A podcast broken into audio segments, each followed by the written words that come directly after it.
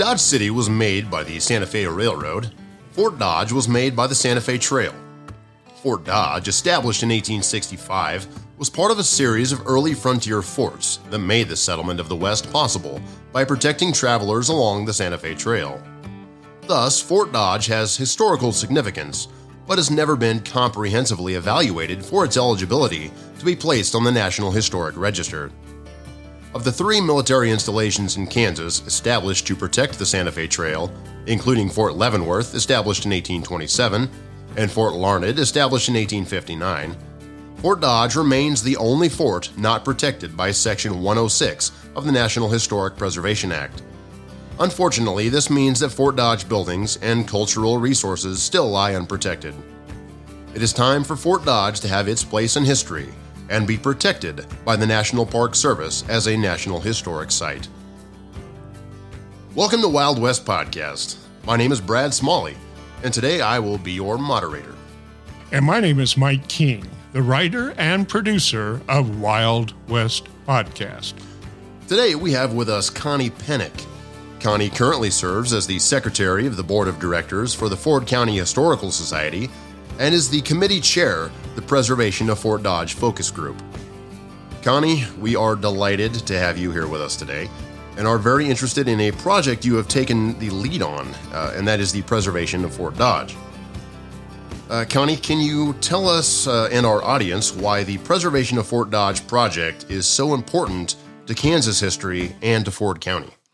Well, it's all very important, and there are a multitude of um, reasons why we should be saving our history. But one of the things that I, uh, in my reading, that I've come across is that it's because of Fort Dodge that we even have a Dodge City.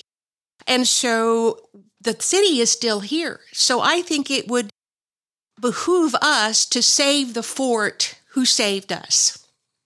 So that's just kind of one of the reasons why I think that it is uh, important to preserve Fort Dodge. Now, I want to ask you a question. Is Fort Dodge a historic landmark? You know, to the people who are in southwest Kansas, the answer would be yes. But to the people who are outside of our area, it is no, because it is not a designated historic site. While it's loaded with history, it's never been able to be on a register for historic sites. Uh, for years, you know, I've had people that I've chatted with who who come through, and you mentioned Fort Dodge, and their eyes just blow up. Like, well, is that something I can go see? So, yeah, that's that's a great interpretation. Uh, so, how involved is the process to apply for historic recognition? Well, it's as with anything that is worth doing, we want to do it well. And there have been several attempts to make this happen, but the steps are involved. You get local people who want to save the fort, so you have that interest. Then you have to go to uh, the, the state historical society to let them know that you're interested in this historic site. Then you have to fill out an application, and then that application has to go to review board, and then that review board recommends it to uh, the, someone up higher in the state would then have to sign off on it. Well, in our case with Fort Dodge, the little hiccup is ownership. We are still trying to get the owner to admit they own it, and that would be the state of Kansas. Now, the state of Kansas does understand they own it, but now that means that we need to go through more of our representatives, our senators, and the governor. So those are hard to get to. Currently, the fort is being u- utilized by the Veterans Society, and is that some of your problem? Is because you've got maybe this idea that there's a dual ownership out there? Yes, actually, uh, when we started our project about a, a little over a year ago, uh, some of these facts started coming to the surface. And um, because we needed to establish ownership in order to get it on the historic register. And while the state recognizes that they own it, they're not quite ready to accept the responsibility of what is required. Well, in the early years, they did for about the first eight years, there was custodian that took care of it. Well, then after that, when we went to bat to get a soldier's home here, then that was established and the veterans did start coming as early as the Civil War veterans and more of all the conflicts that we had. Well, then all of a sudden, uh, we have the Veterans Administration then is an agency for funding that would help support a soldier's home. So then the Veterans Administration became involved. Now, no one's quite sure when that happened, which decade, but then once it happened, and then of course the state then just let the Veterans Association take care of it or administration take care of it. And now it is so, I think, intertwined that we're not real sure what will happen if we do get it on the historic register. Because there are uh, certain steps that we have to do, and it may affect how the Veteran Administration does business. And so that's of concern. And I would like to get that concern off of the table because we're here to help the veterans, not only by saving our history, but saving their lifestyle and what is needed for them. So I think both of them can work. Well, Connie, the next question you kind of already answered in part, but maybe just go into a little more detail is how will getting Fort Dodge on the National Historic Register be of benefit? Well, I think the largest benefit is financial.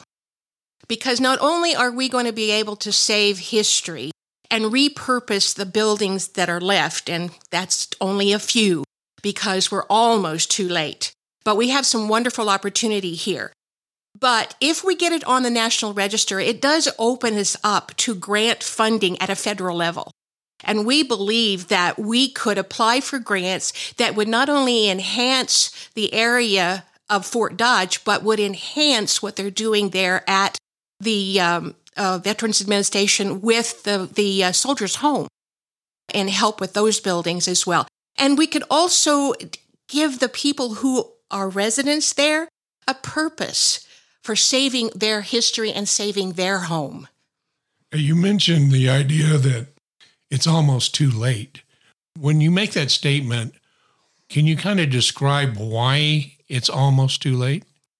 Well, I just read an article, and, and uh, I'm not just real sure I, I can state it exactly right, but when they started adding buildings to the fort, uh, when it was building up and, and very important. They had over a hundred cottages there.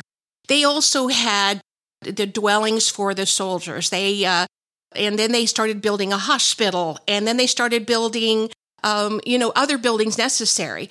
Well, as the years pass, they started tearing those buildings down. And they all have historic value, whether it was in 1865 or it was 1965. But that's what's happening. These buildings are now being systematically torn down. We have lost, well, there were over 100 cottages out there, and now there's not that many. I'm not sure what the number is, but it's limited.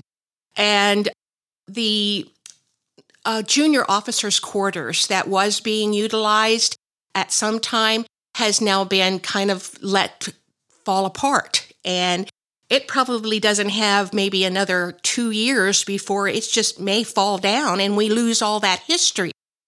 We have the Custer's house. We call it Custer's house, um, and uh, where the administrator lives. Administrator lives, and uh, we'd like to make sure that one is preserved. There are other buildings. There's a museum out there that's actually housed in one of the original buildings. We'd like very much not only to save that building, but save the information and the artifacts that are in that building. So, yeah, and, and it, it as they decay and fall and they tear them down, it may just completely disappear.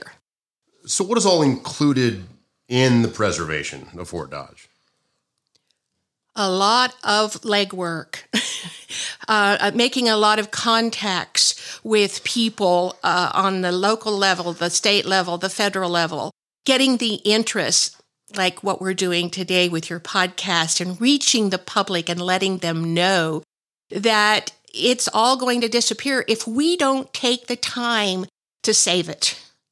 And oh, there's just so much um, information from the decades from when they first started at the turn of the century to the veterans who have lived there and raised families there. And uh, we even have young people who are coming back and saying to us, I remember when I lived there and we did this. And that, those are just stories of, that are going to be lost if we don't save it. So I think then kind of what you're saying is we're not just looking to save a national historic site, we're looking to save a historic community. Yes, I think that's an excellent way to put it because it really, as I said, we wouldn't have a Dodge City if we didn't have Fort Dodge. Well, is there anything else you would like to offer our audience out there about the preservation of Fort Dodge? Uh, maybe some concluding thoughts. Well, I would like to encourage anyone and everyone who is listening to your podcast to talk to their representatives, talk to your senators, you know, take some time to let them know that they are interested in the preservation of Fort Dodge or in just the preservation of our history. And I know that the politics of the project of the project is very important and I know that it's very important that the people become involved because ultimately that's what our history is. It's all about the people. And so, yeah, reach out, talk to your politicians, and encourage them to preserve Fort Dodge.